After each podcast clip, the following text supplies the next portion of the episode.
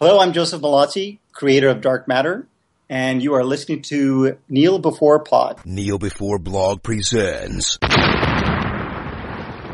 Neil Before Pod.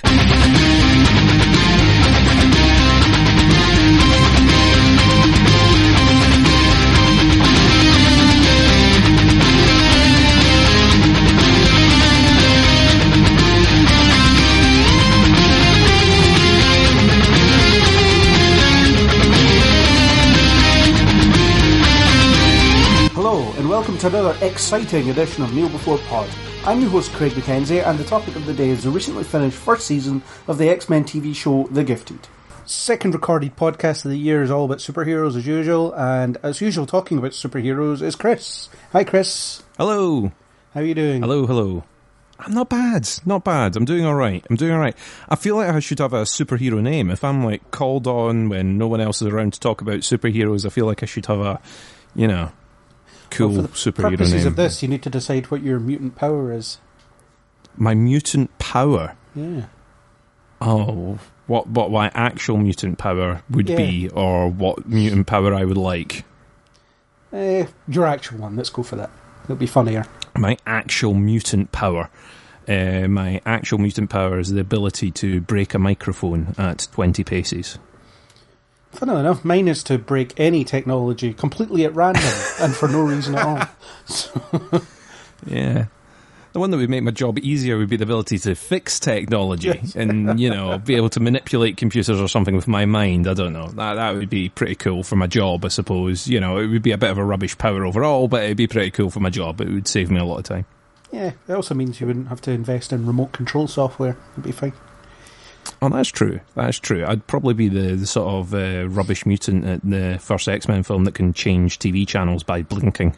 It's the second X-Men film. Yeah, the one... The one Nerd alert. Is it the second film, that is? Yeah. Oh, wow. Yeah, okay. Sorry. Yeah. Yeah. You don't know what else that kid can do, though. You know that he also doesn't sleep. Oh, he, do- he doesn't sleep, but he just changes channels and does all that. Yeah. Yeah, he just sits up all night watching T V for three seconds per channel. I don't know. I think I'd get more done if I didn't have to sleep, but... that's another debate. Yeah, so we'll, imagine we'll go all with the that. T V shows you could review. I know. Well, yeah, it would give me another what three, four hours a day. So you know, it'd, be, it'd give me that much more time. And I'd probably just spend. That's them what like... coffee was invented for. Yeah, but eventually I would just pass out, and I don't like coffee. I'd, I would start hallucinating eventually as well, which wouldn't be good. It might make the shows more entertaining, I suppose, but you know, hallucinations. Yeah, you never know. Yeah, right. So, The Gifted uh, is a T V show. And that's it. It's a T V show. No, it started in October, I believe. God, that was a while ago. Uh, and it is a X-Men show that isn't quite an X-Men show. It's about a bunch of mutants on the run from the law, trying to make their way in the world. Is that a fair description? I think it's pretty fair description. Well, it sounds fair to me, yeah. It sounds uh, like it's lifted from the page. Which page, though? Mine. I can say what I want on my uh-huh. page. Yeah. Yeah, um, yeah. So, just without spoiling the show for anybody, what did you think of it overall? You know, thirteen episodes. I was told there was only going to be ten initially, which means I got stuck with another three reviewing them, which annoyed me, but... um, it was thirteen. So thirteen episodes overall. What was your impression? Um, overall, my impression, it's it's one of those difficult podcasts where I didn't hate the programme, so I can't rant about it for hours, and I didn't sort of love it massively, so I'm not going to be able to wax lyrical about it for hours, but I thought it was all right. It, it had a more promising start than it had a finish, to be honest. There was a little bit in the middle. You know, you're saying that three extra episodes got added, or they, they changed it round so it had three extra episodes, and I kind of have had that feeling when watching it that there were bits where I was like, oh, it feels like we've just repeated an episode here somehow. um, so, yeah, it's... Um, no, it's it's all right. It's not amazing. It's not terrible. I mean, what did you think? Like you, I thought it had a very promising start. Uh, the first few episodes were really good, although it reminded me of Heroes in, in a way, uh, in terms of how it's structured. So what you would do is you'd have really strong elements in an episode, uh, and then you would skip to people you don't care about, and they their thing would happen. And then you go back to kind of you maybe go along with someone else you don't care about, and then eventually you get back to the thing you're interested in. It's like that, you know. There's it's kind of patchy. There was, it's probably as good as it was bad, to be honest. You know, episode by episode, and, and some episodes were elevated because they were focusing on the things I found more interesting or that were less repetitive. So, yeah, it's a bit of a mixed bag. It, I don't think in its first season it learned what it wanted to be as a show, which is difficult. You know, you think by episode thirteen it would have a some semblance of identity, which it didn't ever feel like it latched onto. Does it want to be a teenage show? Does it want to be about young adults? Does it want to be about minorities? Does it want to be, you know, there's mm. about fifty things it could be about, and it doesn't really manage to be about any of them. But do you have the feeling that they were just sort of stabbing about going, well, we'll give this a try, this a try, and this a try, and if we get renewed for season two, we'll know what worked, and we will carry that on, and the rest of it we can sort of peel away without any damage? Could be. Um, it wouldn't be unheard of for a show like this to kind of throw everything at the wall and see what people respond to. But it does just kind of feel a bit unfocused and a bit patchy, and and some of the time it just feels like there's not much going on, which is a problem. There was, like you said, there were some episodes where they didn't. There was no forward movement on anything whatsoever. Yeah, there was a lot of, you know, oh, this is the episode where we go into holding pattern because we're wanting all of this to come to fruition at the same time. Yeah. Um, it, it's difficult to talk about without going into the spoiler section, but yeah, there's there's... There's elements of that, and like you say, Heroes is exactly what I wanted to think. In fact, I've got sort of scribbled on a pad in front of me, is this Heroes again?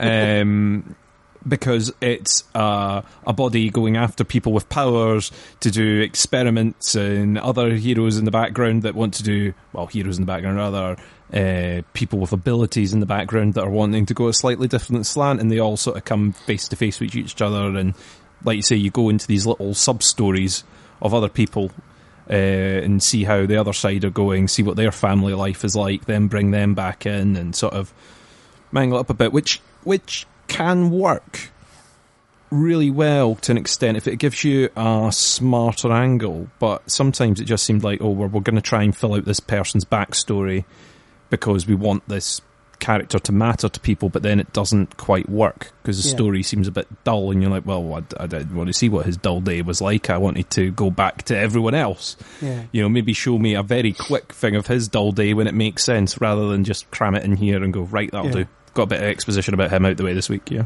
Yeah, well, the funniest thing is when Heroes was on, everyone was like, is this just X-Men? Is this like their excuse to make an X-Men T V show? You know, and um there was also Mutant X as well, which was accused of being very X-Men-like because it had X in the title as well. But that was rubbish. Shouldn't watch that. It was terrible. Uh, oh, God. Flashbacks. Painful Mutant X flashbacks. I think I saw about four episodes and it was not good. Uh, so I don't think we can say much more without spoiling it, as you say. So shall we just launch into the spoiler section? Yes.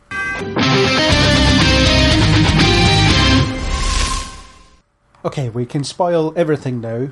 Uh, again, listeners, if you're one of those people that listens to five minutes and thinks, hmm, I better watch this show, then come back, make yourself known. There will be a mention, a live mention one day. So this is the second, not including cartoons, for uh, for the pedants out there. I'm one of these pedants. Uh, not including cartoons, this is the second live-action X-Men-based television show. Uh, or second show that features mutants, certainly. I don't know if you can call Legion an X-Men show. Um, but this one is a bit more traditional in the sense that it's a group of mutants following a linear plot to, you know, that that, that makes sense, which is not what Legion was at all. Um, what do you think of the idea of putting a more legit, more legitimate, more traditional X-Men superhero-ish group dynamic T V show on television? Do you think it's a more traditional version? I mean, it's um, in the yeah, sense that it's plot point A leads to point B leads to point C. Yes. Mm. I mean, oh, we yeah, talked yeah. about Legion I, um, it's not as um, art housey, for want of a better description of it. Yeah. Um, you know, if I think X-Men T V adaptation, I think X-Men T V adaptation rather than Heroes Mutant T V adaptation. Um, yeah, it's um, it's good seeing T V. It's a little bit different in some aspects. In other ones, it feels like I think I've seen this show somewhere before. I think I've seen several elements of this T V show somewhere before. Yeah. And like a lot of these shows in their first season, when they're not confident, or the studios might not be one hundred percent confident in them and they're letting them try the water, they still don't give them access to the full toolbox. They don't let them go full hog references. They don't let them sort of tie into a wider universe to an extent. You get to mention bits, you get to hint at bits, but you yeah. get to show diddly. You're getting nothing. We're giving you none of our big mutants. You can say that you were ordered by those mutants. You can mention the fact that they existed at some point or other, but you will show nothing. you yeah. will you will describe you will describe them only, and even then in very short sentences, and no one will ask questions because they will all assume we know. You know, we've been there. We're not going to ask anymore. Yeah. yeah. Your father, who had magnetic powers, was totally a king in the he- the Hellfire Club, and he had magnetic powers, but we're not going to say his name. You know, he we're mentioning bit, nothing. Yeah. He looks a bit like Michael Fassbender, but in certain light, he looks a bit like Ian McKellen. It just depends. Depends where you look at it. yeah. Um, I, I quite like the idea of doing kind of mutants. I mean, I think it is more... It is a bit like an X-Men show in the sense that, I mean, if you read certain X comics, there's been a billion of them, you know, if you billion types of stories. So, there, you know, you get X-Men, you get X-Force, you get X-Factor, not to be confused with that terrible singing competition. And, you know, there's a there's a litany of teams out there, and this could just be another one. You know, these are the ones that don't have the resources of a school or a jet under their swimming pool and, and all that stuff. They're they're a bit more kind of scrappy.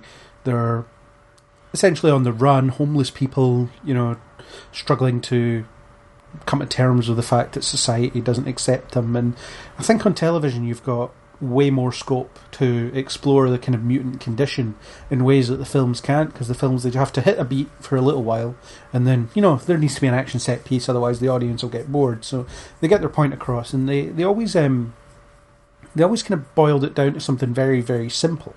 Like in the original X-Men movies, the first, certainly the first two, it was kind of, it was on, the subtext was that it was a metaphor for, you know, essentially being gay, especially the, the coming out scene in X-Men two, and um, they they extended it a bit to that kind of us against them, and yeah, just any kind of otherness in society. Uh, Brian Singer, when he was directing it, always said things like, you know, we've all felt that outcasts at one time or another, and the X-Men represent that, and and I agree with that to a degree, but they, this show managed to expand it out like that bit more, and that's what I liked. Hmm.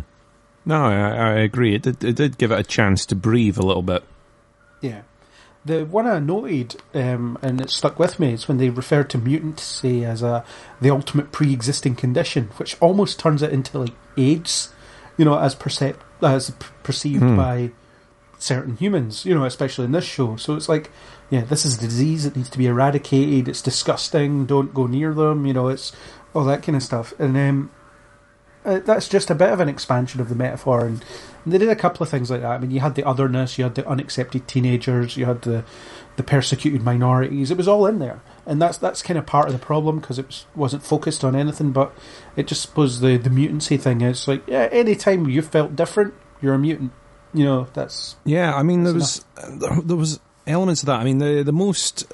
Um, the biggest scene where I kind of saw that sort of thing was... Um, I think it was Doctor Campbell is the character's name, I hope I'm getting it right. Yes. And he's doing a lecture about the evolution of man, and it's the kind of thing that we've seen in the X-Men films before, where Xavier yeah. doing a sort of voiceover at the beginning of the titles or, or whatever, like, man evolved from... Blah, blah, blah, yeah. yeah. yeah. So you sort of get, you get that, and he's doing this uh, description, and then it turns from, this is an intriguing science lecture, into, we should burn them all. We should erase them from time. We should do everything we can. We should use all the technological might that we have to wipe them from existence. And there's a bit where it sort of the camera is panning to the, the students in the lecture. And I was yeah. thinking, oh, and this is when the students boom off the stage and go, no, we're not going to do that. How dare you? Well, imagine someone coming up on stage and seeing this. And it's like, no, he gets cheers and rapturous applause. And you're like, oh, my God. It's like that. And he's like, yeah, okay, truly the propaganda is uh, is real, you know? Yeah, well, I mean, it's easy to consider the fact that if you've got kind of unchecked people with superpowers out there, that's something to kind of be scared of. Um, is it in the same way that terrorists are out there with bombs and could go off at any time? You know, maybe it is, but... Um, the thing about the well, the mutant community is it's as diverse as the human community. You know, you've got mm. you've got people that just want to exist. You've got people that, that want to want equality. You've got people that want to break down the system. You know, you've got a range of stuff in there. And I think the show kind of failed.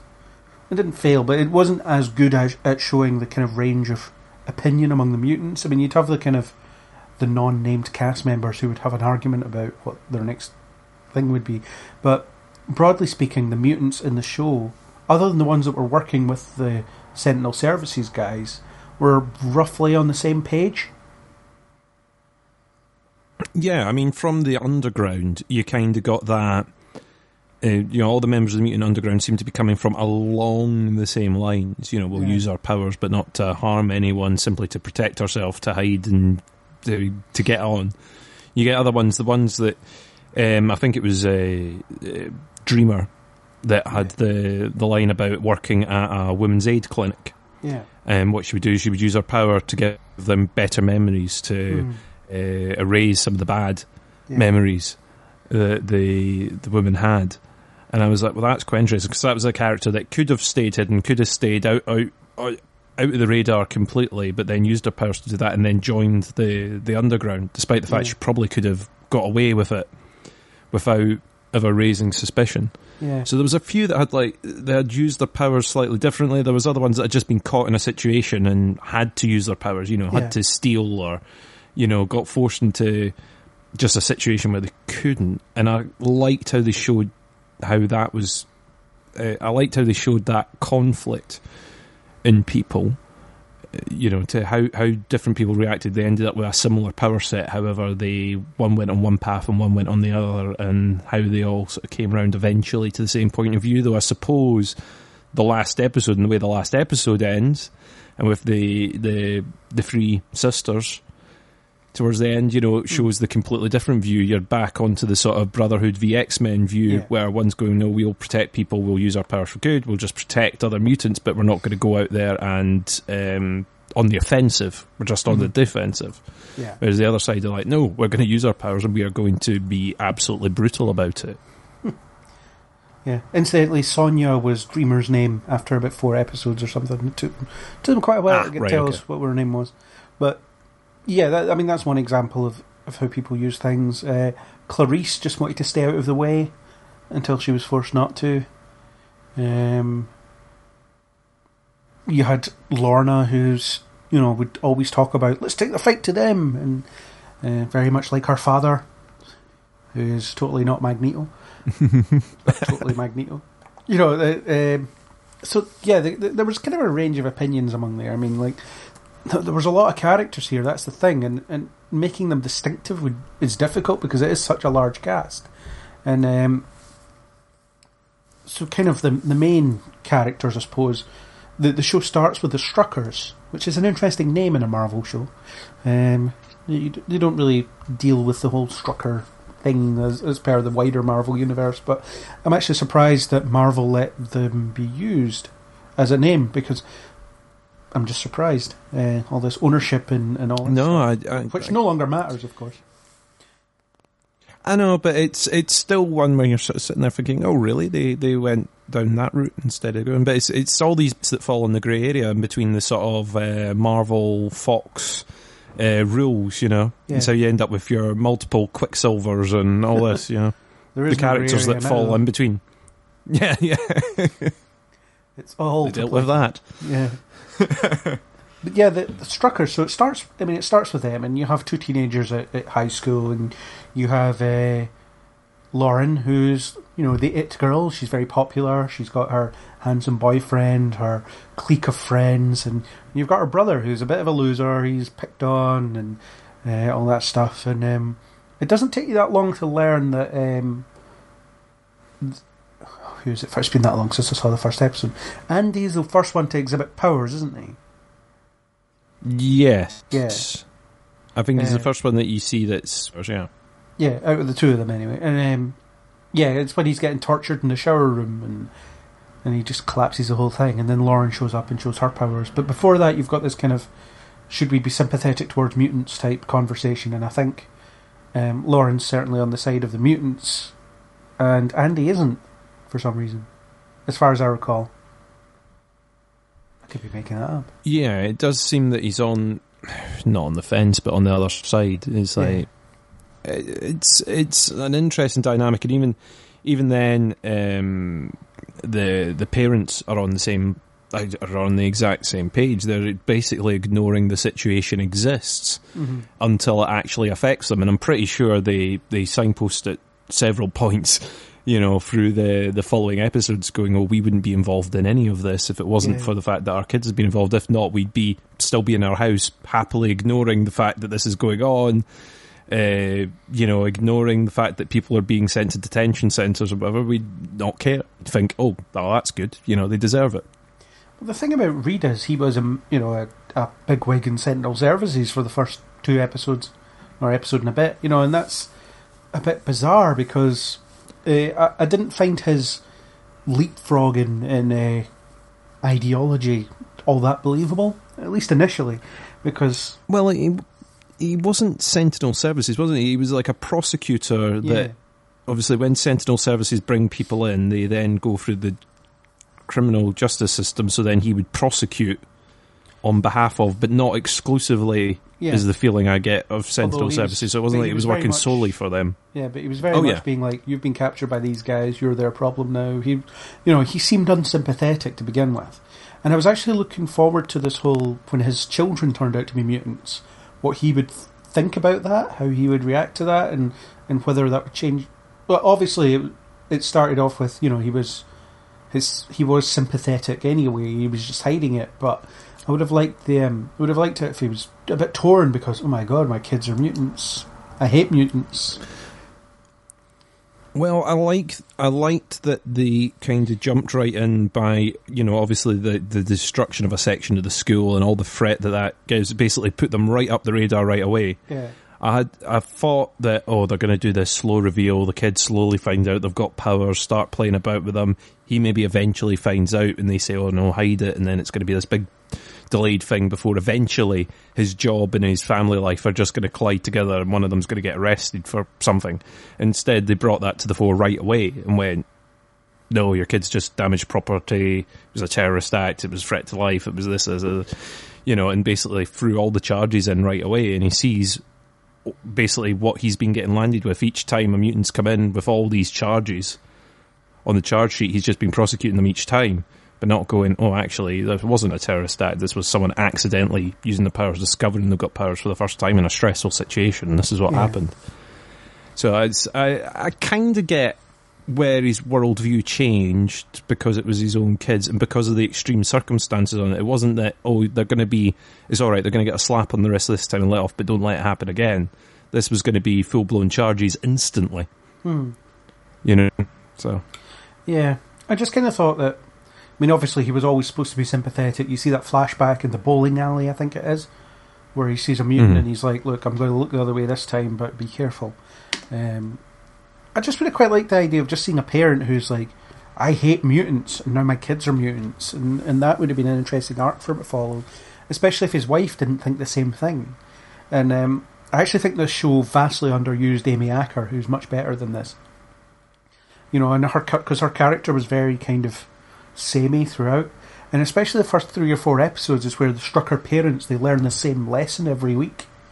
You know, they they go somewhere, something happens, and they're like, oh no, maybe we should uh, maybe we should be more sympathetic towards this cause, or the real world works differently to we previously expected. It's like, you, you learned this a couple of weeks ago, Like, and you almost got everyone killed doing it then too. So like, why are the underground still putting up with you people? Because you're just running off and putting everyone in danger every week. Like I say, it was it. Like I said earlier on, it was like one of those things where you sort of you see these loops that seem to go round, and yeah. like you say, that first that first bit was you seem to be learning the same lesson each week, which is the way mutants is tr- are treated is awful, and if people think you're trying to help mutants, they will treat you equally as badly, and it'll get people in trouble. And by the way, tell people what the hell you're doing. Don't just run off and do it because you're going to get in deep, deep doo doo each time. It just. Like you say, they don't learn, just goes round, round, yeah. round, round, round, yeah. Yeah. But I think some of the strongest stuff was with the, the whole teenage angle, especially since you had uh, Lauren and Andy, they were kind of two sides of the same coin. Uh, literally, actually, because they did the whole, their powers are connected, when they hold hands, they're really dangerous, and I don't know. Um, I'm glad they didn't go through some kind of pseudo-incestuous plot with that, you know, this. Once they link arms, they're unstoppable, and... because that's just creepy and weird. But the so you had Andy was much more was much angrier at the world. He was more resentful of humans, and and uh, Lauren was much more tolerant and trying to calm him down. Mm. And it was it was just interesting. I mean, it's pretty obvious. So you've got one kid who thinks this thing, one kid who thinks that thing. Watch them watch them argue with each other. But you know, it worked well enough, and I think the actors were good. They certainly felt like brother and sister to me. I, I think they felt like a very realistic uh, uh, brother-sister dynamic. And also, you know, almost that uh, their personalities were reflected in the powers, where you've got Andy that can sort of tear different bits apart, sort of viciously rip things to pieces, and Lauren, who's all about sort of protecting things, shielding yeah. things. I thought it was, you know, it's, it seemed to be done quite well. It was a, a sort of neat power set, and the fact that they do both sort of see each other's point of view at different times as well. Yeah. Though obviously towards the last sort of three episodes or so, they're sort of poles apart almost. But yeah. that, there were elements of that, I know I'm kind of jumping ahead probably a bit here, but there were elements of that that I didn't quite follow this rapid transformation. I mean, you're talking about Reed and within the first couple of episodes going from all mutants should be locked up to... um I'm supporting Mutant Underground and I'm going to do whatever it takes to pull down the old system. You know, Andy, as much as he has been looking from a different point of view for quite a bit, and more violent isn't the right word in his use of powers, but more let's let's fight, let's defend, let's let's go out there. I, I didn't quite see how the seismic shift to, oh, and by the way, I'm just going to up and leave. I'm just going to go. Yeah. Uh, because I'm now all about taking down buildings and pulling people apart, as well as, you know, as defending, you know, because up until that point, and still to that extent, he's not directly tried to take someone down mm-hmm. using his powers. Yeah, and some of the little moments that I appreciated more, it was more to do with Lauren than it was Andy. So things like um, her, you know, her being a bit kind of wistful because... This she was supposed to go pick up her prom dress that day, and um, things like that. And and the fact that she's just been plucked out of a pretty stable, normal life where, you know, she was, well, maybe not the queen bee at high school, but she was pretty pretty well regarded, and her life was in front of her. She her, she got good grades, everything. You know, it was all rosy. And then it got taken away from her just because she was revealed to be a mutant. And it's that, that kind of tragic aspect to her I found quite interesting. And then... her relationship with Wes, even though he was a bit of a a dweeb, um, I like the fact that this is someone her own age she can talk to, and she's not had that for a while. Again, they didn't do much with that, but it was appreciated when it was there. But the, the thing is, the volume of the cast, the problem is, it's let's have a scene where this happens, let's have a scene where that happens, and this, you know, they they get the information across, but get it done very quickly, and. It's more annoying when things are repeated because it's like, well, you already spent a couple of minutes on this and you've just repeated it and it's pointless now. You also get, because you're viewing sort of several relationships, you've got several relationships where you're viewing the same thing happening to several yeah. different people. It kind of feels like, oh, I've just watched someone have an argument about keeping secrets from each other. Let's have another argument about people keeping secrets from each other.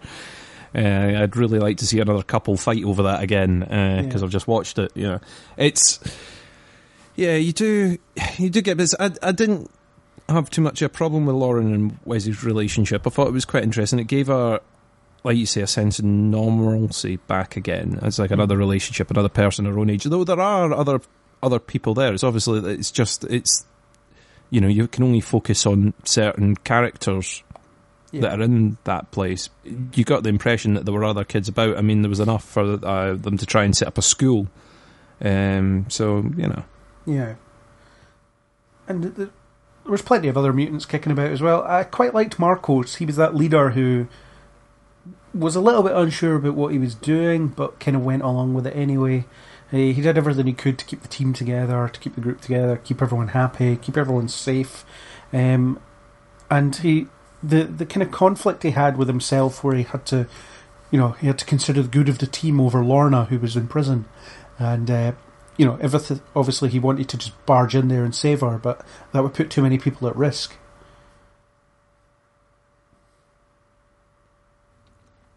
Yeah, I liked the conflicted leader thing that he had, and I actually quite liked the fact that it didn't seem that there was one specific person that was calling the shots. I quite liked that there was a bit of a team dynamic, and sometimes one would come out on top of the other. Yeah, uh, with regards to getting decisions made.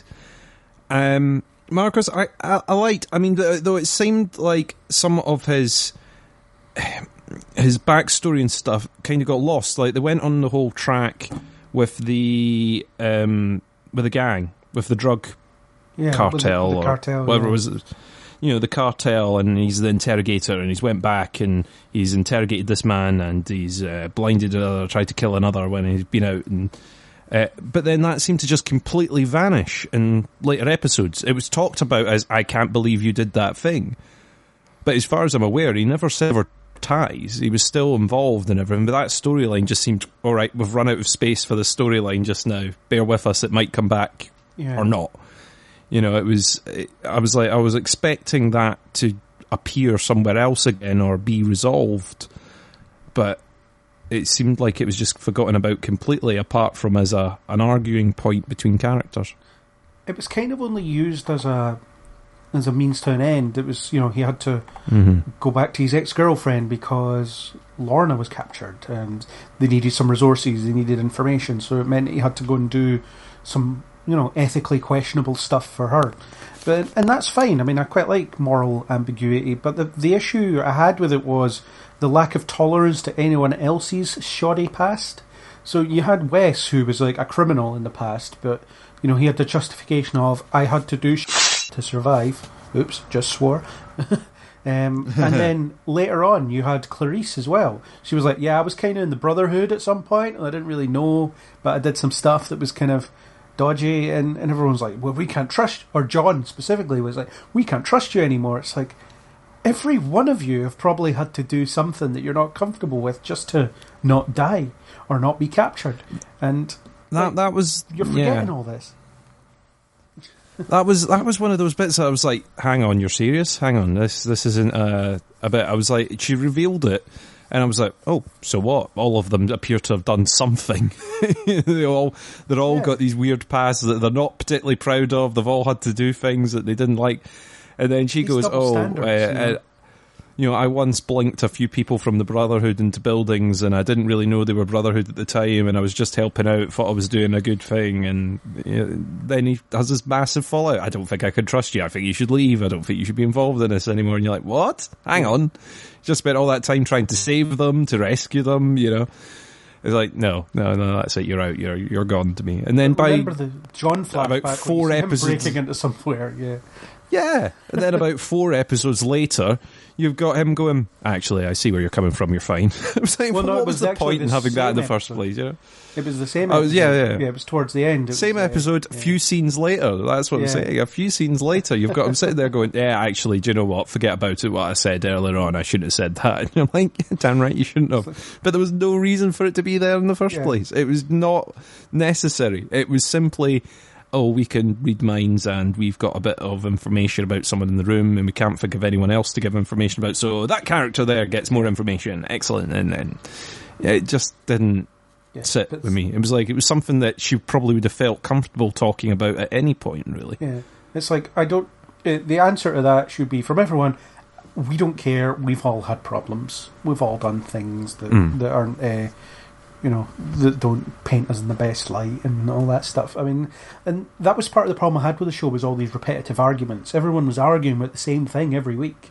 And the worst part about it was it was definitely deliberate because you had a character who existed to exploit the fact that they were doing this. So what the, you've got is you've got people who are deliberately written to be arguing in circles. But the thing is, it's just really frustrating plotting because it seems like, right, okay, Marcos and Lorna, they've they've solved their argument about, I don't know what they're arguing about, the, the whole, um, we should fight, we should not, we should fight, we should not. And that's all they say. You know, they're back and forth, back and forth. And, and then Lorna will get angry and storm off, and then Marcos will come up and be like, look, I understand where you're coming from. And then she'll be like, yeah, I understand where you're coming from too. And then give it a week, and they're like, fight, no, fight, no. And and uh, you've got this Esme character, or I'm just going to call them Esme because she was the the first one, I suppose. And they're all the same. Like like mm-hmm. she says, it doesn't matter. Um, and she's there going, just poking little holes in these arguments. You know, she'll, she'll weasel her way in and be like, what about this? And then it just kicks it off all over again. And so, so I don't understand why these people are being deliberately written other than the writers could only find this way for a character to build an exploit. You know, like, it doesn't make the exploit clever, although it makes the character kind of clever for noticing it. Although it's very obvious when you're just looking, you know, and she's an outsider looking in, so... Yeah. I think you've also got the problem of when you've got all these characters with with such powers, as much as none of them are have sort of godlike abilities, godlike superhuman abilities... Uh, if they're all on a united front, if they're all working really well and gelling well together and working as a team, they're almost unstoppable. So you need all these fractions that are breaking off and people that are maybe not following the rules properly or going off on their own little side yeah. quest, because otherwise there'd be no threat.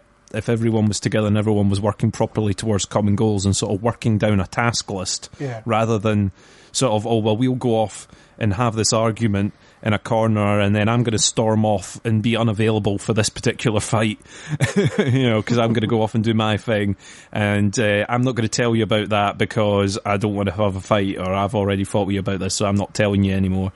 And they go off and do their own thing. You know, that, that I think makes it more believable that Sentinel Services are going to get an upper hand and other people yeah. are going to be able to come in and manipulate them. Whereas if they provide too much of a, a unified front, then, you know, it, it it just wouldn't give the same jeopardy, I think. Yeah, I mean, I'm not saying the characters shouldn't argue or disagree. It was just the fact that they were, it was the same stuff yeah, all the time. Frequently the same thing. And it, and it seemed to be resolved and then it would happen again and it's, you know, it's that same nonsense. It's like over in The Flash where it's like, no more secrets, next week they keep secrets. No more secrets, more secrets. And, you know, it's, it kept doing, it was doing that kind of formula, which is essentially killing time. You know, it's, yeah... They can't go because they're divided over the same stuff they're always divided on, and it's it's kind of annoying that way. Um, but yeah, the, I, I quite liked how the, the different personalities would mess up the action scenes. You know, you have this carefully laid plan, and then someone would be like, "Screw this! I can't be bothered waiting anymore," and they would they would ruin everything, and, and that would up the tension. And um, the show's approach to action, they love the heist type scenario, but I, I quite liked it. You know, because sometimes it did tell you a little bit about some of the characters. Mm. Like you say, there was a, there was a lot of heists, sort of uh, yeah. breaking people out, breaking people in, stealing the MacGuffin thing, you know, that that was going on. But it gave a goal to the end of the episodes almost. Yeah. And I, mean, I like the first step of every plan was, Clarice, you can get us in, you know, until she's like, no, nah, not not doing it. I'm going away now, and it's. But it's the usual, it's the usual written-in flaky power thing that annoys me sometimes, where you sort of scale up someone's powers and then you completely pull them apart in the next scene. Yeah. So you have someone that goes, "Yeah, I can open up into that corridor just inside." However, two scenes later, when you say, "Can you get us in that room?" No, no, no, I've not seen that room before. Yeah, but hang on, you got us in this building. I'm pretty sure you've never been in this substation before. No, no, no, let's forget about that. I can't get you in that room. Like, yeah, but you got us in this substation and you've never seen this substation before. No, no, no, no. Definitely can't get you in there. No, siree. No, we're going to have to go the long way. But but hang on, we just... No, no, no, no. It's like, all right, okay, fine.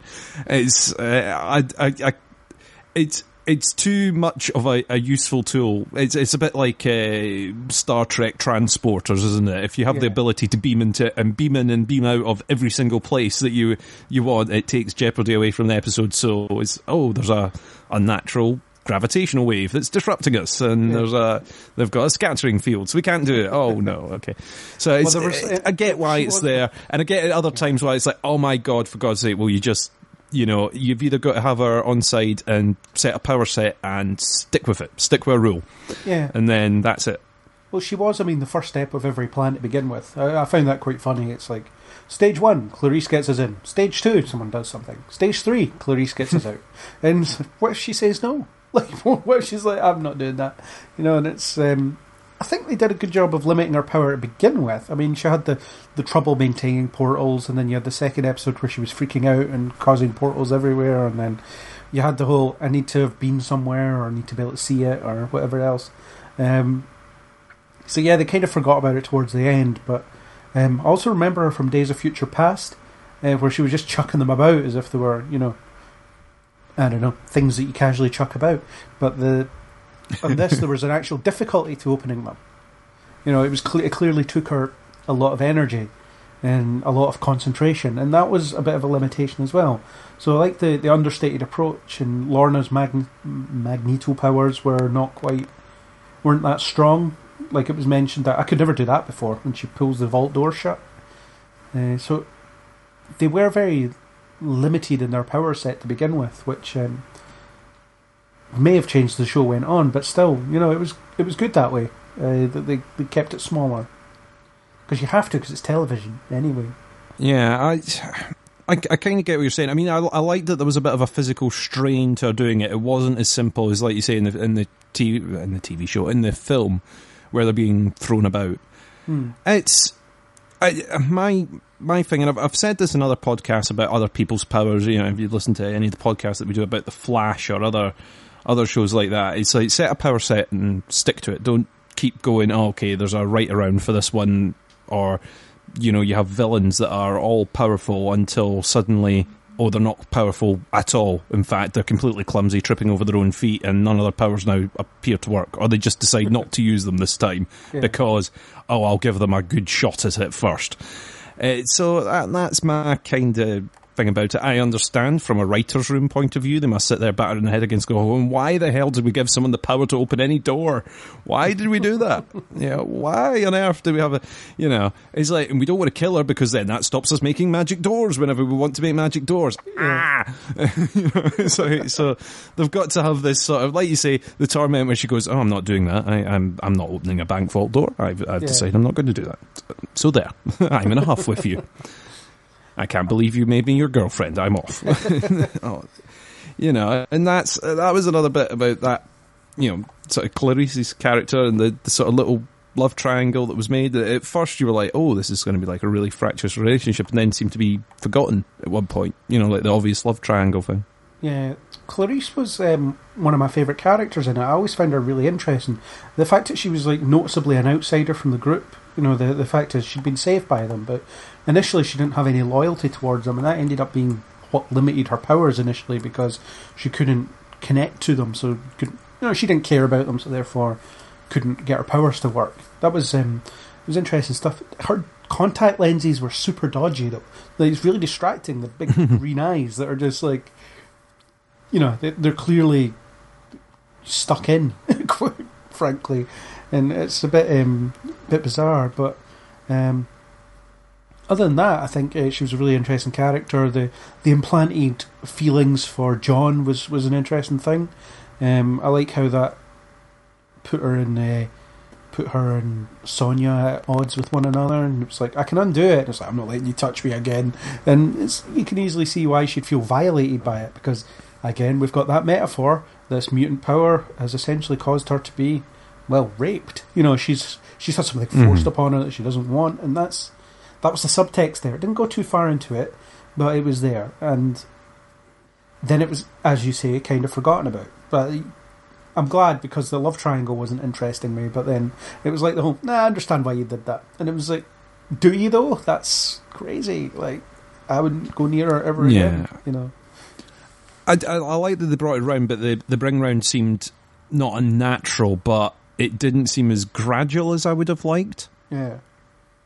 But I'm I'm kind of glad they did it. It was an interesting way of showing how destructive someone's powers could be, powers that could be used for good. You know, you see, well, you know, like I mentioned earlier on, she talks about the sort of women's aid centre, and then also what she does for the, the girl who's got the memories of our our adopted family getting taken out yeah. by Sentinel Services, and she takes that memory away. She does that, and it's a, it's a good use of the power, and then the sort of the bad use of the power. You see, you know, obviously through the the agent who ends up with, you know, and she's devastated when she finds out what she's done, because Agent Turner ends up forgetting that his daughter's died, and that sort of trauma. Yeah. It's, it's a really conflicted power. And in a way, I'm kind of ashamed that she, you know, she got shot and she got taken out the picture. I see why they've done it in some ways, but, yeah.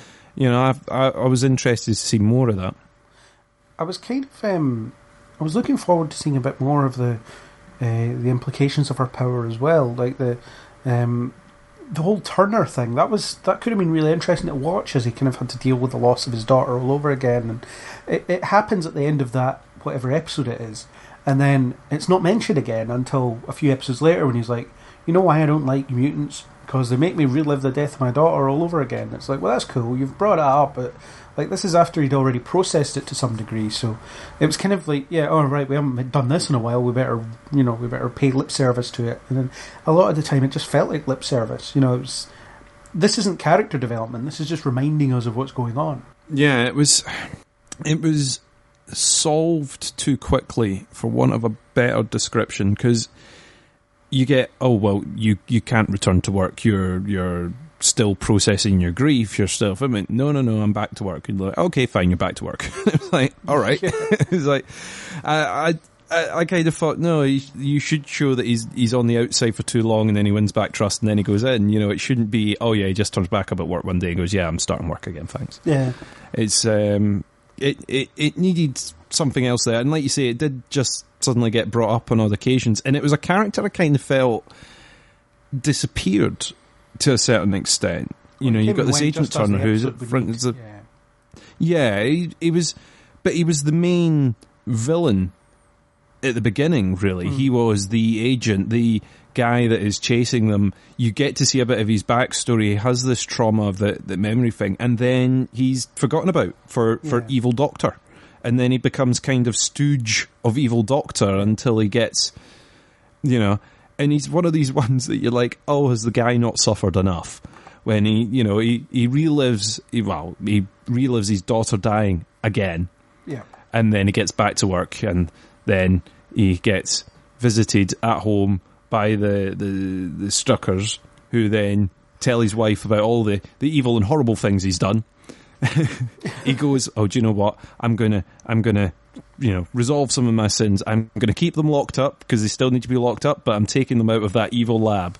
And then his reward for doing that is watching all of his friends shoot themselves and die in very, very gruesome ways. And I'm sitting there thinking, oh my God, that guy hasn't suffered enough. It's like, surely at that point he should be like, yeah, and I'm going to, because that is brutal what that character has gone through. And I, do you know what? I'm I'm glad in one way that he's still around at the end of this to go off and do his own thing. God knows what his own thing is going to be, because at this point he must be so messed up on the inside that he's going, I don't know what to do anymore.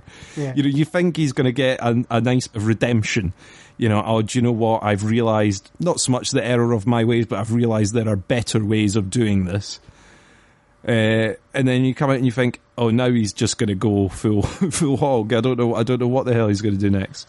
Well, the the ending, he was like, I'm done with this crap, like, in terms of Sentinel Services, and then he just leaves. But he still doesn't, he doesn't love mutants all of a sudden. So they set up that other faction. I can't remember what they were called. Began with a P. Preachers or whatever it was. I can't remember. Um, mm. Oh, can't remember. Never mind. Uh, those guys. It was uh, like Purifiers or Purists purifiers. or something yeah, along those lines. Like yeah. So, like, they, they're a logical place for him to go, perhaps. Because uh, he still doesn't like mutants. In fact, has even less reason to like them, because he, one of them or three of them caused all his friends and colleagues to kill themselves. So he's, yeah, he's a bit messed up. Fair enough. And maybe season two will be his season. You know, and, and as a villain or as a as a character. I mean, I think the villains one thing this show does quite well is the villains are quite complex. Turner has a mm. life outside of his villainy, and Campbell is a bit more, he's a bit like inhuman. Let's not talk about Inhumans, but you know, uh, he's a bit, yeah, he's he's something other than than compassionate, and they do try to humanize him by, by saying, like, you know, my brother died and that's why I hate mutants for some reason. Doesn't quite stack up, but uh, he's much more kind of mustache twirly, except he doesn't have a mustache. No, he has got a wicked scar, though. That's true. He can... You know, he doesn't need the moustache when he's got the, the wicked scar. Yeah. So, yeah, villain-wise, it was... Eh, they were all right. Uh, I think that in some scenarios, the heist stuff seemed a bit too easy because they weren't using the full gamut of resources that Sentinel Service had. You don't see the robot mm. spiders that often. They've got other stuff, you know... There's, there's all this stuff they could be using. Hey, boss, we've got all these really awesome automated defensive robot spiders. Do you think we should maybe put six or seven of them in the back of each van? No, let's just have one every once in a while, you know. The batteries well, we take hours kind of to charge. Hours to charge, yeah. We've only got the money for one. And they're a government-funded agency. They're, they're, you know... Yeah. I just, I, I always thought... It's like, yeah, they send them out with sort of riot shields and everything, but the big robot scorpion things that can sort of, or robot spiders that can go about and capture mutants, like, no, we'll just leave them behind. Let's let's yeah. go out with the plastic riot shield, you know. Yeah, we're not, we're, we won't need much more than that. And we do have a couple of mutants that have, that will help us. The the hounds, as they're mm. called. Yeah.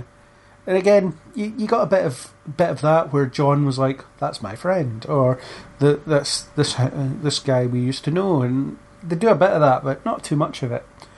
And I kind of think that John was a bit underwhelming as a character most of the time because he's just kind of unemotional most of the time. You know, he's just this strong guy, and I really hated the bit where um, Marcos was told him to go train Clarice, and it's like. The Native American trying to impart wisdom? Uh, no. Like, and and you had this whole, like, you need to clear your mind and all this crap, and it's like, you're just leaning into the stereotype here. This is really awkward. Yeah, there was a bit, a bit of the obvious there. Yeah. Um, luckily it didn't work, and Clarice was like, what? This is rubbish. But still, like, the, the fact is that, you know, just because you're being inclusive with mutants doesn't mean you can't, for, you can... F- You don't have to deal with the actual stereotypes that are associated with the races of the mutants that you've cast, you know, like, um, thankfully they didn't do anything Asian with Clarice or, or whatever else. But that that was one bit that really stood out to me. It was like, the, the Asian guy imparting wisdom. Nah. Not the Asian guy, the Native American guy imparting wisdom. Mm. with, a, with a tracking ability as well, just yeah, to really yeah. sort of hit it home was a bit...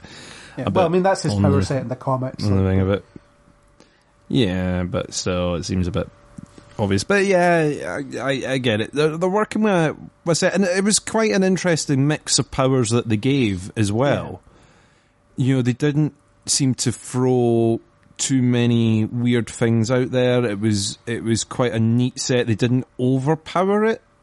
Yeah. Uh, like I say, I think all all of them working together are quite a powerful unit, but I like that if you sort of break them into teams of two or three, they're not able to sort of take down entire squads of bad guys, you know. If they get surrounded by two or three, they can't do anything about it, really.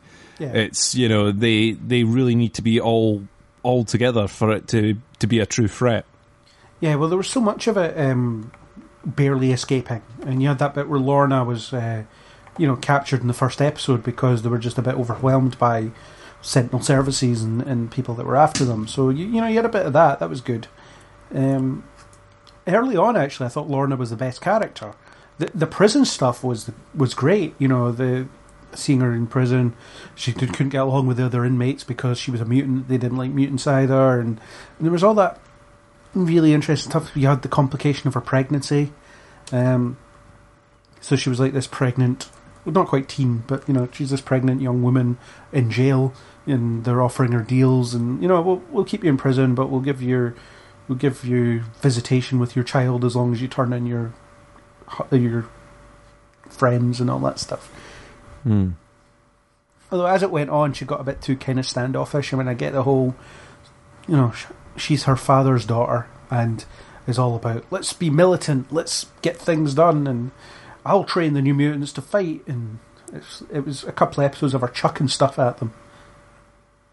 Yeah, that, that did seem, you know, what what a way to learn to fight, by getting concrete flung at you, uh, reinforced concrete or yeah. knives getting flung in your general direction. You know, if I that, if that doesn't make you learn to fight, I don't know what getting thrown at me. Like, yeah, my my mutant ability of breaking microphones is not helping here. It's, uh, no. I can change T V channels in other rooms. What do you want me to do with a knife? It's, yeah. Uh, so yeah, I I kind of get it, but it's it was it was good to see. But that seemed to get forgotten again. You know, the, the the fight training's happening. That seemed to be sort of one episode where they were focusing on, oh, it's inappropriate to train yeah, some of these people two, to fight. Yeah, you know, like, yeah but yeah. like two episodes of it, and then it's gone. It's like no one's getting fight training anymore. Yeah, her relationship with Marcos was interesting, at least to begin with. Uh, I liked the the dynamic they had. The episode where she was out of prison and they worked together to take down that drone was probably my favourite action sequence of the entire series, because it was very much, mm. here's the characters, here's what they're capable of, here's how well they work together. And it tells you a lot about them, and you know, it's, and you don't see anything. You just see the drone, the drone blow up kind of off screen in the background, and it's like, no, no, the important stuff's in here. The important stuff is what these people are doing. You don't need to see the, the fireworks of the, the drone blowing up. It was the, yeah, she used her powers to levitate the mirror, and then he fired the light at the mirror and ricocheted off. And again, that was limitations. She was like, I can't reach it with my powers from where it is. So that was that was good stuff. No, I, I did like seeing them working together, but... you know, like we said earlier on about repetitive arguments and repetitive scenes, you kind of feel like your relationship hasn't moved anywhere, because yeah. you're still having the exact same arguments. And obviously that stepped up a notch with the final episode, but you kind of feel, did we need to see it repetitively at that point to try and hit it home at the end? Yeah. Or would we have, if we'd only seen that argument happening once or twice, would we then by the end have been going, hang on, I don't understand why she suddenly changed sides. She hasn't been arguing about this every episode. Yeah. Uh, you know, so...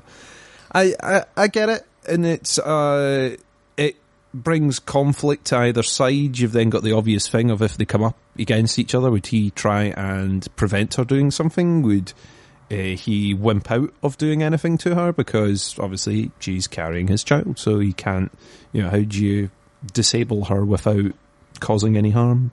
Yeah. Tough. So... it's going to be, you, it's an obvious conflict to do if, if they do a second uh, season of this. It's an obvious yeah. sort of conflict to bring in, an easy way for her to escape almost, mm. and for him to be blamed for her escape and whatever she does next.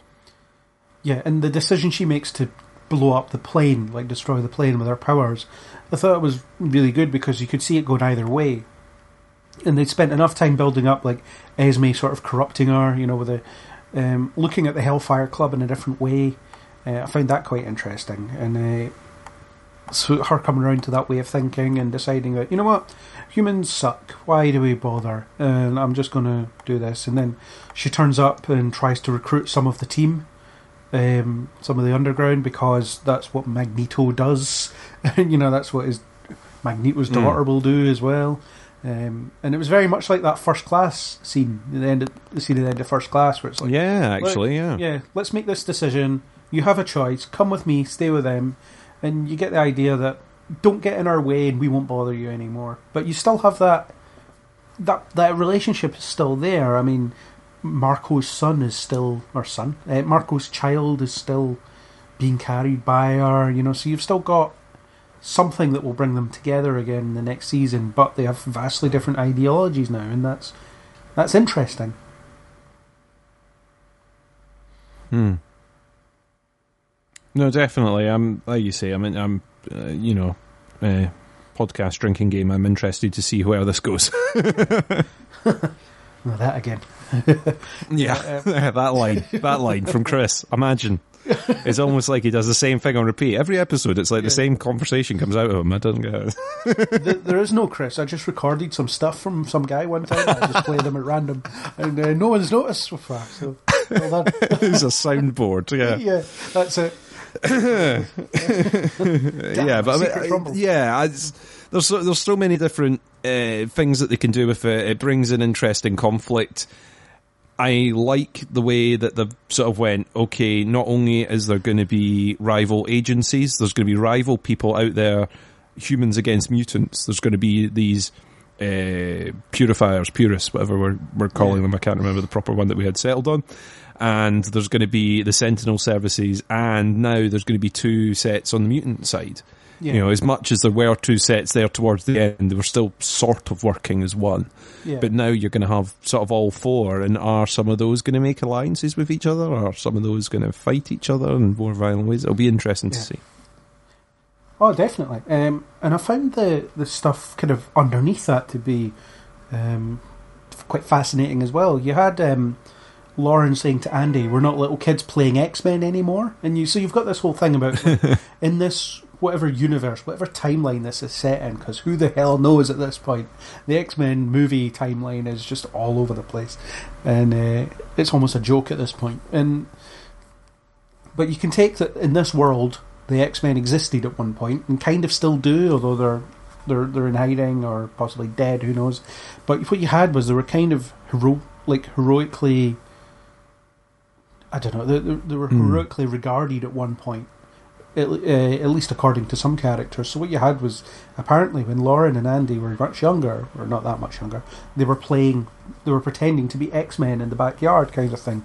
So what you've got is you've got mm. these figures who have achieved kind of a legendary status, and l- these legendary people live, can't live up, they can't really live up to their ideals. What the, the underground are experiencing is what life must really be like to be the X-Men. You know, always looking over your shoulder, always in danger of being caught out, always in danger of this, that, and the other. And the reality of it is much harder to uphold your ideals when you're actually having them directly challenged like that. It's all well and good to stand, say you'll stand up and be like, no, I'm not accepting this, but everything, literally everything is acting against them at this point. Yeah, I mean, it's it's kind of interesting in a way because it's almost like um, Logan, where the X-Men is a comic book. You know, they have a comic book that has stories about the X-Men, and you could almost imagine a similar type thing existing in uh, the universe, whatever universe The Gifted sits in. Yeah. You know, that's why they're playing X-Men, because it's a comic book, it's a it's a fun thing, it's a story, it's a set of heroes. Yeah. Um, that you want to play and it's fun, where the you know and that's that's why they'd be known, that's why they'd be regarded. But you, you get these hints throughout that, oh, the X-Men set us up, and then you've got the Brotherhood set up the Hellfire Club to kind of put the two together, and, and both organisations disappeared. You know, the Brotherhood vanished in their particular direction. um, Professor X is having another one of his I'm going to go into hiding faces, I presume. um But like you say, you don't you don't know what the setup is at this point. So, yeah, they've got a lot of directions they can go. I think it would have been more interesting if it had been more specific, perhaps. It might have given people a little bit more interest to yeah. find out. I mean, at this point, I'm like, well, I, you know, I, if if at this point the X-Men are out there, and they're just like, oh yeah, we set up this little underground thing, let's check in on it from time to time and see how it's doing. You would hope at some point they would go, oh, their headquarters got destroyed. Oh, sh- we should go in and help. Yeah. You know, if they appear, if they appear in season three and go, well, we watched what happened uh, in the events of season one, we watched what happened in the events of season two, and then we finally decided at this point, you know, whatever the hell you've now done, uh, yeah, we, we're going to give you a little hand here, uh, be it be it a little bit of financial backing or some resources, or someone comes to lend a hand. I don't know who. I don't. I don't think they'd ever get one of the full blown, you know, the A team of X-Men. But, you know, someone comes, yeah. or they find someone, or they help someone out of a bind, and that gives them the contact, perhaps, that they haven't had up until that point. Well, there was a flashback where Lorna was recruited by that dragon lady, like that lady who mm. turned into a dragon. I can't remember her name, something Meredith or something like that, something Whedon. I forget the actual yeah. name of the character. It'll be in the show notes, so if you're interested enough, look there. Well, I couldn't um, tell if that was like an X-Men like reference, or if that was just oh, this was one, one yeah. of the founding members of the, yeah. the, the Mutant Underground. Yeah. Well, it, it's both, isn't it? I mean, it's the idea that the X-Men yeah. were decided we're going to need some people to continue the fight and keep us safe. we can't do it anymore for some reason. I don't know, maybe because we're lazy. Wolverine's drunk. Cyclops is useless. Jean Grey is dead or alive or dead or alive or who knows. I don't know what she's doing. Beast is, he's upside down reading his book. He'll be a while. You know, there's things like that. Um, it's one of those... It's like Agents of S H I E L D in some ways. You know, it's like, we've got all this really expensive stuff just happening over there. You know, like, if, if we just panned the camera slightly to the left, you would not believe what you are seeing. Yeah. There's a lot of people sort of holding their uh, their hand up above their eyes, looking towards the sky and going, wow, look at that. Yeah, you if you it, um, could just see. Yeah. See the helicarrier crashing, it's like, oh, wow, that looks really impressive and expensive. But we can't show it here. You know, that kind of stuff. Um, it's, um, I suppose it's it's difficult. Like, you can't expect X-Men characters to show up, and I don't think it actually needs that, because what would it really bring to the show? You know, would Xavier turn up? Would it be Patrick Stewart turning up saying, hello, guys, nice job? You know, like, what, I mean, what would he actually bring to, with his presence? Plus, you know, he's still ambiguously going to show up on Legion. So yeah, mm-hmm. yeah. I, I, I don't know. I'm not uh, like I say. I'm not expecting an A-Team Avenger to turn up. What I'm expecting is someone to be helped out. They find someone locked in a cell or almost getting held up by Sentinel Services, and they manage to help them out, and that establishes some form of contact. Yeah. Well, but I mean, the the thing is, Polaris, to what level Lorna, she's quite a big deal in the X-Men comics. Um. You know, she was, I, th- I think she was on X Factor, the team.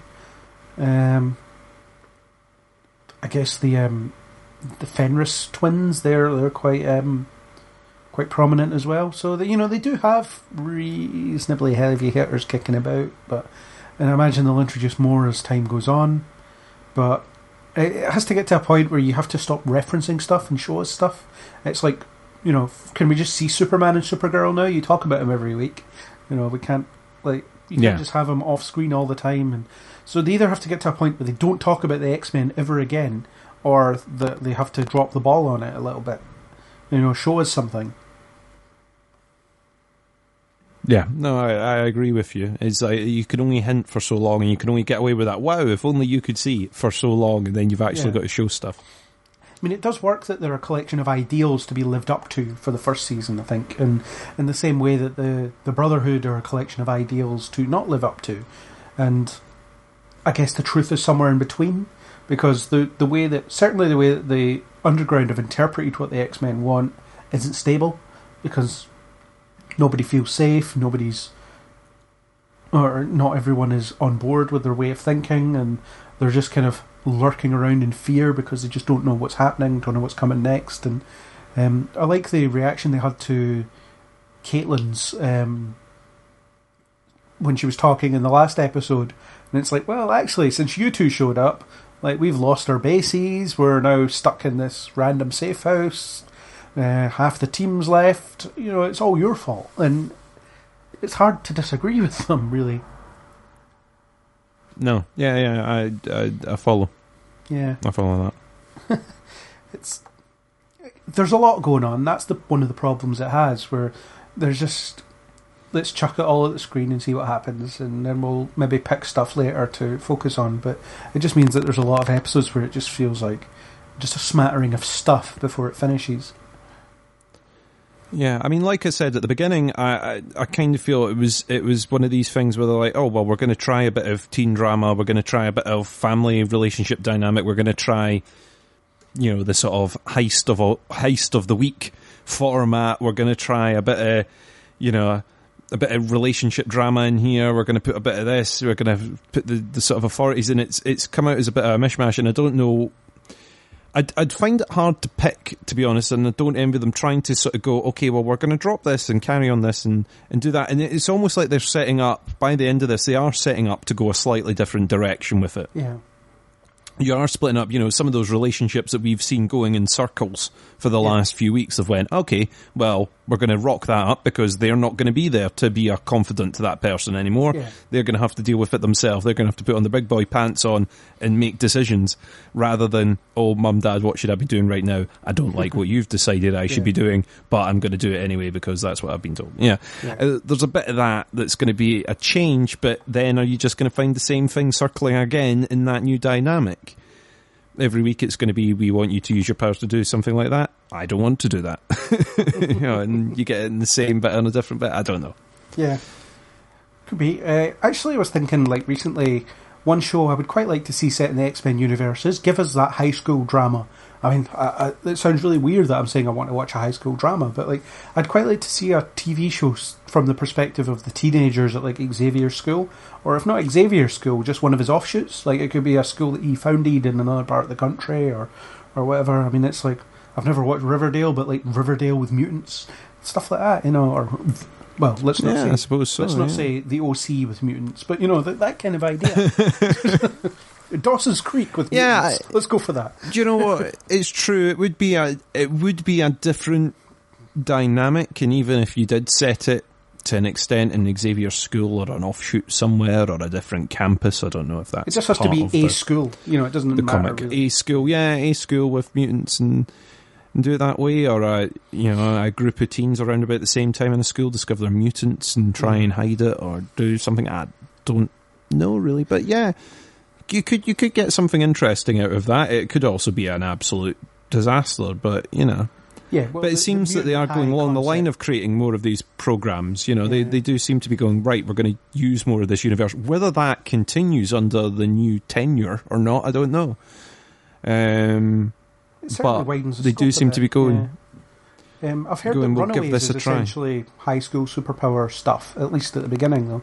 Although I haven't seen it yet. I've only mm. seen one episode, and I quite liked it. But that's that's a Marvel show, and uh, I don't know what Marvel would do with um, with the X-Men property once they once they have a proper hold of it. You know, once they decide what they're going to do with it, I think there's sort of infinite scope to do stuff, and I think the um, I, I suppose it depends on the whole. How many superhero shows are people prepared to watch on television? Uh, I'm at critical mass right now.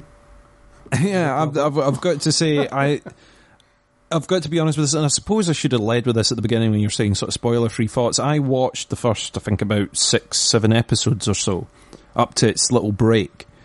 And then I stopped watching because I was watching all the other stuff that was on telly at the same time, and it was uh, sort of Christmas and stuff, but I never felt a big drive to go back to this yeah. until we were coming very, very close to doing the podcast. Yeah. And I can't quite put my finger on what made me decide out of the other sort of superhero-y shows that are on and all this, that this one would go back a few steps than the others and would only be watched occasionally if I sort of had time and would catch up on a couple of episodes at a time. It's, it, I, I felt with the first few episodes there was almost a sense of urgency to watch to find out how they go. Are they protected? Are they going to be caught? Are they going to get? Is uh, the father going to get out of jail? Is this going to happen? Is that, you know, are they going to get kept by the underground, or are they going to get thrown out? There was a bit of like, I want to watch and see what happens next. Yeah. And then towards the middle, there was like, I don't feel any urgency in this. It seems like, well, we're actually now quite comfy. We're safe. We're sort of going out doing odd missions, but then we're always back to Sanctuary. Mm-hmm. Which is maybe why the beginning of the next season will be more interesting, because they're not going to have all the protection that they had before. They're still going to have some of it, but not the full uh, barriers that they had in the first place. Yeah. Yeah, I agree. Uh, the thing is, the fact that I was reviewing it meant that I kept up with it, but it was... There, there was just kind of a few weeks where I was like, yeah, this is okay. I mean, the thing is, I, I never got to the point where I was actively not enjoying it. There was parts of episodes where I just... What well, could be arsed, you know, and this, like, you know, I could skip this scene and it wouldn't... I wouldn't miss anything, that kind of thing. But um, or mm-hmm. I'm not interested in these characters, so I don't really pay that much attention to them. But um, yeah, it never, it never dazzled me to the point where it was must-see television, unfortunately. And the thing is, like, there was a certain appeal to watching Inhumans because it was just so bad. And every week it was like, what's, like what are they going to screw up this week? Yeah, like, uh, what disgrace is about uh, to appear on screen? And it's the same uh, with like, yeah. and the same with the Flash. There's like a There's a bit of there's appeal to that where it's like, is it going to be a watchable episode or not? And you know, or what stupid stuff are they getting up to this week? Because that's kind of what it's become. And then the other shows I actively actually enjoy, and um, and get some get a lot out of. But the the thing is, right, to be honest, if, and it's not because it's bad. If I wasn't reviewing The Gifted, I'd have probably sacked it after about, probably before you did, to be honest. Because it would mm. just be one of those things where I'm not reviewing it. It's going to fall further and further by the wayside. It was just the fact that I decided to review it because I did want to hand it off to someone else, but no one wanted it. And then... and then what a ringing uh, endorsement. I know, I know. They're judging it before it's on, but you have to make a judgment call, I suppose. Yeah. So then, um, so then I just decided I was just going to, screw this, I'll do it. I'll do it. And then I watched the first episode and I was like, yeah, this will give me plenty to talk about. And then... I think... as it went on, it just got progressively more mediocre. I think uh, recording this gave me a deadline to watch it, and I do think yeah. I would have finished it eventually, but it would have been one of those that when other programmes go on a break, or once I finish uh, sort of binge-watching something else in the background, I would go, oh, I'll watch a few episodes, and I would eventually have finished it. Yeah. Just to see conclusion. But as much as I've said, I'm interested to see where some of these plot points go, and... you know, T V programmes are always great at leaving you a season finale that leaves you guessing. Yeah. You know, not so much whether characters are alive or dead at this point, but kind of guessing, well, what happens? What What's the solution here? Yeah. I, I, I don't know if I would instantly go back and start watching if they went, okay, episode, you know, season two, episode one is going to be airing in two weeks' time or whatever they announce. Yeah. I, I don't think I would go rushing to go, oh my God, I've got to see how this finishes up. Well, am I going to review season two? Possibly. It depends what's going on at the time, you know. um, it depends if I've yeah, got space like in my ever-winding schedule. um, You've got a time machine, we all know it. I wish. Like I said, three hours sleep. If I didn't have to sleep, I would get three hours back. You know, that's... It. Yes, I'm, I'm running on fumes, everyone. I'm looking forward to the summer hiatus, and T V shows are only just back. uh, you you have fumes. I remember when I had fumes. I remember those days fondly. Um, another bit that I wanted to raise, and I didn't know... It's interesting, because you, you'll either edit this out because it makes no sense and you didn't hear the same thing as me, or uh, you'll have heard the same thing as me, or you just won't have noticed. But... in T V shows and things, what they do is they record additional dialogue. So yeah. if if there's been noise in the background, they'll they'll they'll re-record maybe lines, or you know the sound wasn't picked up in the room properly. They're recording a big echoey set, so they record it closer. Is it me, or were there some lines that were very, very, very obviously recorded later? Yeah, yeah, definitely. I, I, I didn't know if it was point. the speakers. I didn't know if it was the speakers on the, the sort of computer or the or the telly that I was listening to, where I would. I would suddenly sort of look up and go, did that sound right? What was that? Did I just adjust the volume or something there? It was, yeah, there was some bad was dubbing. Strange. I'm struggling to yes. think of specific examples, but there was. There, there was a few, but it would always happen in like the middle of a line. They would cut the camera and it would be a camera to the left or something. Yeah. And then suddenly the audio would all be out of whack, or a line... the tone of the line was completely different as well. And I don't know whether that was last minute, them going, oh no, we've got to change what the character says at this point. Yeah. So not even like we're trying to compensate for a bad recording on the day, but almost that they've got people in at the end and gone, no, listen, we want to change the way the character reacted to that. So yeah. we're going to use an over-the-shoulder shot and them going, oh, what? No way! In there, rather than, you know, having it the it's other like, way. It's like Calculon. I was supposed to say no. I was supposed to say yes, but I ad-libbed. That's the one. Calculon for season two. That's that's what we need. Calculon. If we want Calculon, yeah. yes, bring it back. Why not? Um, uh, but yeah, there was. Side, yeah. I, I mean, I'm I'm throwing I'm throwing it in there as I'm, I'm I'm not sure it fits in this particular piece of the podcast, but it was one of those bits that I had on my notebook because it, just watching a few episodes back to back to get ready for this, I was like, that sounds really obviously dubbed, and it's not something that you notice often in T V programmes. Yeah. You know they do it. Everyone does it. It's not something that's unique to this programme. It's just, I was like, oh, this is kind of obvious. And I suppose I've got to give them a bit of credit for the special effects and things that they've used mm-hmm. in this as well. They, they've managed to do, on a T V budget, something quite interesting with each of the powers. They gave yeah. everyone a sort of nice little graphic-y twist to using their abilities. And... yeah. I think for the budget that they probably had doing it, they've managed to achieve quite a lot for that, and that's to their credit. Oh, definitely. Yeah, they did a good job with the powers, and they used them sparingly enough, but, but not too sparingly. It wasn't like in Inhumans, where no one ever used powers. Mm. You know, it was... There was a liberal use of them. You know, they, they had to deploy them strategically because they cost money, fair enough. But they, they did a good job, and there was... Um, yeah, the, the, the whole mutant... as mutant power aspect, it, and it, it feeds off the characters and it informs the characters and deepens them when they use them differently and things like that, so it's all good.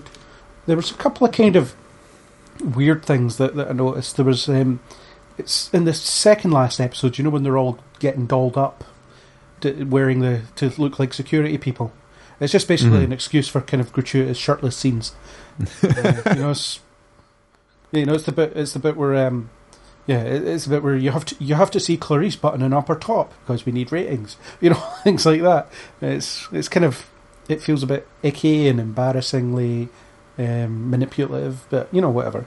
Uh, these things happen in all shows, I suppose. I mean, how many how many episodes of Arrow did you have to watch Oliver Queen on that salmon ladder with no shirt on, just like, just like gotta get those teenage girls in, you know, like, and that, that's rapidly generalising. Teenage boys as well, I'm pretty sure.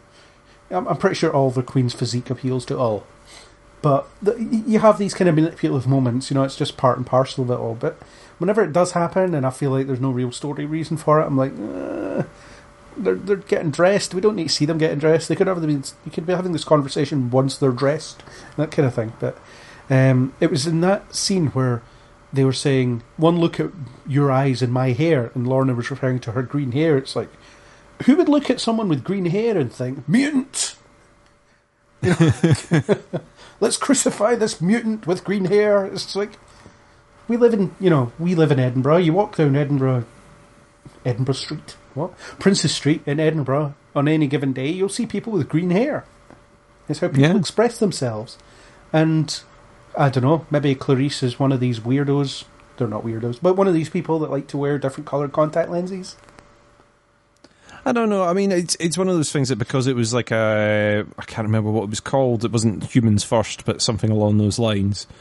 Uh, the rally event that they yeah, were going yeah. to. I don't know whether it's like, oh, well, these aren't the type of people that would have security and bodyguards with green hair. Yeah, you know, it'll make wig, people like... stand out a bit. Yeah, but yeah, but that was my thing. It was like, yeah. put on a wig, dye your hair. It's solved instantly. It's not... Well, she was that's not a big problem. First episode, didn't she? And then... Yeah, I think so, yeah. She washed it out at some point. But the thing is, like, it's not... I mean, I get... In the when, prison. I get when Polaris was introduced in the comics, it was like, green hair is an example of something weird. You know, but even then, it was like the seventies or something. It's like the punk era, you know? Like, people have green hair everywhere. But uh, but whatever, it was considered one of those weird things. She has naturally green hair. Um, it's just part yeah, of... Yeah, but I think it was in prison that she washed it out, wasn't it? It yeah. was uh, during the yeah, scene in sure. prison. Yeah, because at that point, I was like... Uh, they've kind of half-assed Lorna. She's got kind of greenish hair, but not really. It was like, you know, it was like green streaks through her hair because you could see it through the dye, and then it all washed out. And I was like, now I'm happy. That's fine. Mm-hmm. uh, that's fine. Comic accurate green hair for the win. But it's, yeah, you can solve it with a wig and a pair of shades. You know, if you really want to blend in. But, but um, it's just a small thing, and it was it just bugged the hell out of me though. It really did. I don't know why, it just did. Um, unless you have anything further, uh, I don't really have anything else. As a kind of general summary point, I mean, we could talk all night about individual episodes or whatever else, but I'm not sure I could remember half of them. Um, but I'm pretty I'm pretty okay with how the coverage has gone. I think uh, we've covered to a certain extent. Oh, one part I forgot. Reed's family stuff was like a bit weird. Uh, the whole, you're a mutant, but we experimented on you, and now you don't have any powers. It's like, why do we need to know this? What's going on here? Well, it's see, that's one of those things where it's like, well, this is obvious setup for later on. Yeah. You know, this is obvious setup for, well, we've developed a mutant cure because we now need the anti-mutant uh, stun guns and whatever that we can yeah. we can deploy. You know, we've already got the the sort of uh, necklaces, you know, that, that can... Take take your powers away temporary, but you know, this is a permanent solution. Yeah. And that research is the key, and it, it's a reason for the family and everything to still be tied into the storyline for later on. It's it's it's setting up for a later thing, I think. You know, in the same way that they did the, you know, we've we've analysed how you combine your powers, and we've created a very large, clunky device that allows us to do it. Yeah. That no one breaks apart in order to prevent their powers. We're just going to leave that hanging, yeah. Yeah. We'll just leave that there. Why, do, why don't we destroy that thing that's uh, enhancing their powers? No, no, we'll let them keep it. Are you sure? We could just, like, destroy it. Nope, no. Let's not focus our attention on it whatsoever. Let's not shoot those cables that are on the edge of it. Nope, nope, nope, nope. Just leave it there. Yeah. And the thing is, it was all well acted and stuff, but I found that diversion a bit strange. But it was... It was... Yeah, it was... I... I I understand why they've done it in a way, and it was an interesting line to go on, but like you say, it was kind of, it's not been forgotten about instantly, but the impact on Reed himself didn't seem that big of uh, him being a mutant. Yeah. You know, I would have been a mutant if it hadn't been for this. It didn't seem to impact him on that level. It seemed more about the fact that he had lost his dad, though I did notice in one of the scenes in the later episodes he refers to himself as a mutant. Yes, I suppose he's a mutant but has no powers. Like, well, okay, he's like um, you are, but he's you like aren't, Maximus but... yeah yeah okay yeah why not, let's let's go along that line. Uh, but Uh, but yeah, it's like I, I'm a mutant and my family are mutants, and you're like, well, you're not really, but you know, fair enough. Mm. Yeah, it's all good. So we yeah, can put yeah. money on his powers possibly surfacing at some point. Yeah, or you'll find some way to activate them artificially, or bleh. yeah.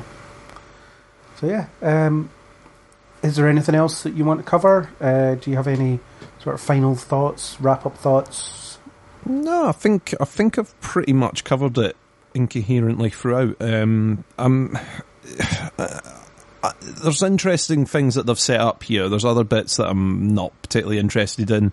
It seems to have trod over some ground that Heroes covered, and covered quite well in its initial seasons. Yeah. So I'll be interested to see if they go a slightly different direction with it when it resumes, if it resumes. Um, but overall, like I said at the beginning, one of these difficult ones where I didn't hate this. I didn't love it massively. I wasn't, you know, sort of sitting, waiting every week for the next episode, but it was all right. It was it was okay. It's, it's one of those difficult ones to review, really. Speaking of someone who had to review it every week, yes, it was very difficult to review. That's why I don't do any of the written reviews. I just come here and talk nonsense. Just do the easy stuff.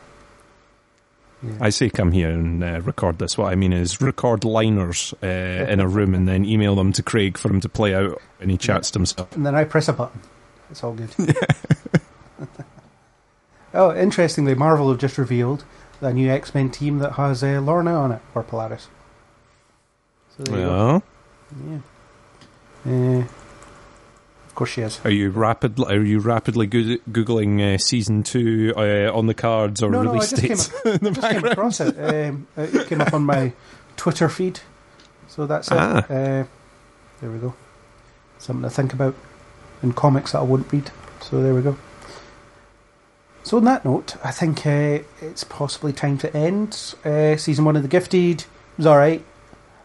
That's that's my kind of scenario. Um, Uh, I liked your sort of half-baked offline description yesterday. It's Magnolia.